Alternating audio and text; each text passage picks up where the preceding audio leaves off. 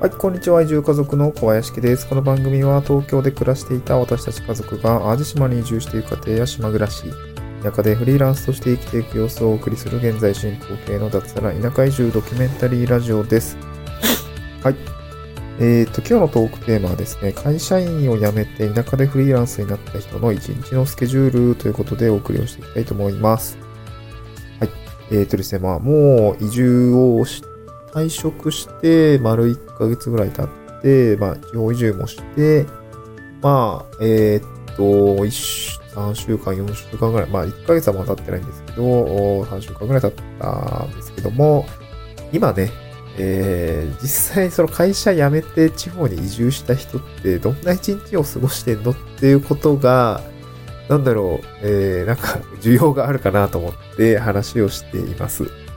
えちょっと合わせて聞きたいに、あの、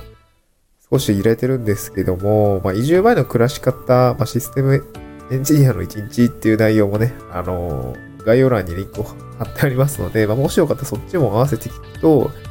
まあ、東京でエンジニアやってた人の一日、まあ、移住前の生活ですよね。それが分かった上で、えーっと、じゃあ、変変化の後ですね、えっと、移住、会社辞めて移住したらどうなったのかっていう、まあ、この二つをね、あの、聞き比べると、まあ、少しその変化っていうのがわかるかなと思いましたので、ちょっと概要欄にリンクを貼っております。で、まず、会社員辞めて田舎でフリーランスになった人、じゃあどういう一日過ごしたいのかというとですね、ままず朝起きます。ちゃんと朝は起きます。私のポリシーですかね。ちゃんと朝起きます。で、その後、まあ、ここは変わったなっ、あの、会社員時代と変わったなというところを痛感してるんですけども、今日稼働するかどうか決めます。はい。えっと、まあまあ自分、仕事するか自分で決めるってことですね。ここは変わりましたね。うん。まあ体調が悪かったりとかだったら、まあ会社も普通にちょっと休みますって言うんですけど、普通にそれ以外でね、今日稼働するかどうかっていうのは決めますね。でその後、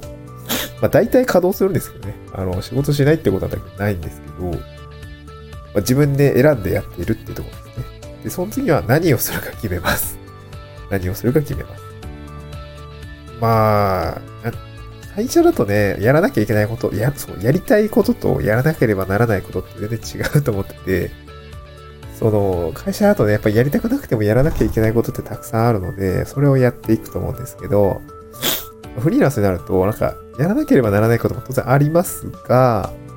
ありますが、どちらかというとね、したいことをやっているっていうのは今そういう状況ですね。まあ、例えば今私で言ったら、やらなければならないことって、社会保険料を納付しに行くとかなんですけど、まあ、今日はちょっと銀行お休みなので、あの、行かない。まあ、お休み、あの、家でやろうかなと思うんですけど、えっ、ー、とね、あとなんだろうな、やらなきゃいけないこと。えー、っと、今んとこまだないですかね。うん、うん、まだないかな。うん、まあ、業務委託の仕事もやってはいるので、まあ、そっちもやらなきゃいけないことに入るのかな。うん、まあ、ただ、やりたいことを基本的にはもう今やってます。で、何やってるのかっていうと、まあ、朝活、日中、夜活に分けるとすると、朝活はですね、今コンテンツ作りをしています。えっと、YouTube を作ったりとか、まあこういうふうにラジオを撮ったりとか、ブログを書いたりっていうように、えっと、まあ今後の仕事の種になるようなコンテンツ作りをしています。これは、えっと、まあ、協力隊3年の任期ですね、まあ、業務委託されてますけども、それを卒業した後も、ちゃんと仕事として走っていくような、まあ、きっかけ作りをするために作っているというような感じですね。はい。あとは、えっと、まあ、日中業務委託の仕事をしてます。主にはですね、今、空き家のリノベーション構想っていうのを考えています。えっと、ちょっと設計さん決まったので、これからは、えっと、設計さんと一緒に、まあ、家の構造の状態も見ながら、できること、できないことっていうのを取捨選択していく形になるんですけども、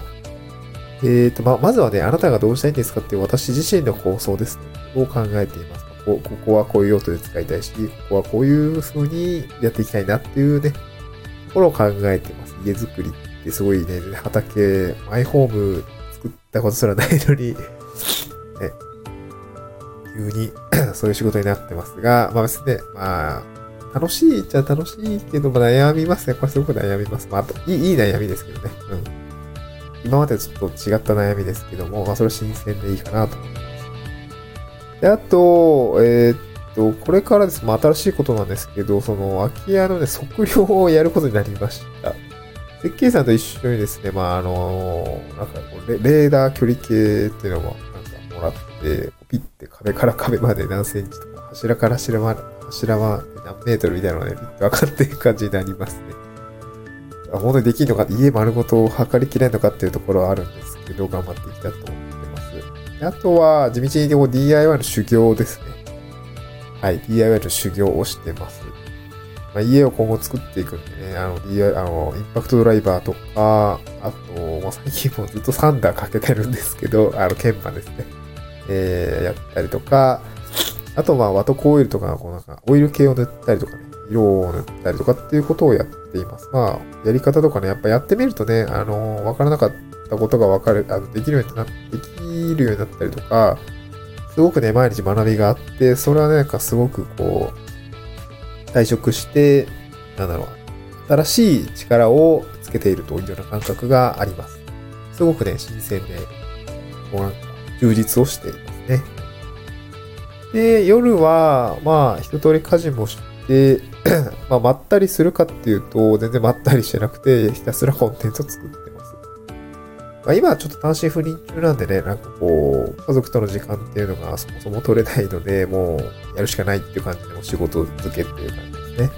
ただ、ストレスかって言われると全然ストレスはなくて、やりたいことをやっているので、ストレスフルの会社員時代に比べたら、全然ノンストレスでやっていますね。やっぱね、やり、自分がしたいことをするっていうのは、全然ストレスかかんなくて、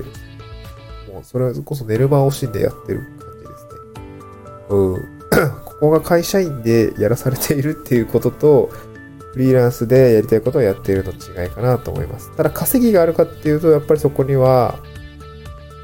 まあ、歴然と差があって、まだね、最初の1年と食っていけないと思うんですね。全然食っていけない。私自身も今生計立ってるかっていうと、まあ、業務委託のね、お金があるんで、ベーシックインカム的なところは入ってきてますが、自分の事業っていうのは、全然まだね、えー、立ってない話、利益も立ってない話なので、そこはね、やっぱり、いきなりそういう状態、仕事がない状態で独立っていうのはやっぱ難しいと思いますね。家族がいるなら、なおさら、ベーシックインカム的な生活するに、まあ、ライスワークって言いますけど、ご飯を食べていくためのお仕事っていうのは、ある状態で移住するのがやっぱり望ましいかなと思いました。はい。そういう意味でもね、地域おこし協力制ってすごくいい制度だと思いますね。えこともできてるし、お金も一応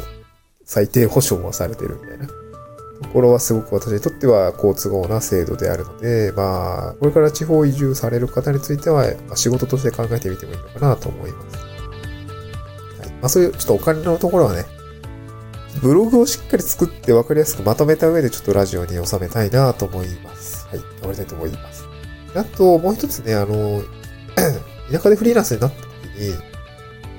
少し心がけているところがあるんですけど、スケジュールに余白を入れるってことですね。こう、余白。余白って何っていうと、あんまりこうパンパンに詰めすぎないってことですね。まあ、4点字のことしなんですけど。で、それはな、な、な、んでやってんのかというと、今はですね、移住をして、ほんとまだ1ヶ月経ってないぐらいなので、こう人間関係づくりを私は大事かなと思ってます。人間関係づくりのために余白を空けておくこれはもう誘われたら飛び込めるようにしておくっていうことです。誘われたら飛び込めるようにしておくっていうことですね。そのための余白を作っていく。はい。昨日もね、本当にその DIY の修行で全然あの予定していたかっていうと特になくて、あの、まあね、遊びに行こうとはね、あの、ちょうど同じタイミングで思ったんですけど、まああの、小林君今暇してるっていう風に LINE がパッと来て、で、なんか DIY ちょっとここってほしいところがあるんだよねっていうようなお誘いがあって、もう二つ演じていきますっていう感じでこう飛び込みましたね。やっぱ、ね、やらせてもらえる機会をいただけるってすごい嬉しいことだし、それによって私自身は DIY 力が着々とついているっていうところがあるし、まあ、向こうとしてもなんか誘ったら来てくれたっていうその、なんて言うんだろう。まあ、うれ、嬉しいというか、助かるというか、そういうのがあって、で、その、行って、作業やって、まあ、一人一緒に汗をかいてっていうことで、だかね、その人間関係っていうのが、まあ、信頼貯金みたいなのが溜まっている感覚がやっぱりあるので、なんかすごくそこはね、心の充足もあるし、普通に今後もありがたい、ありがたい人間関係ができていくのかなと思っています。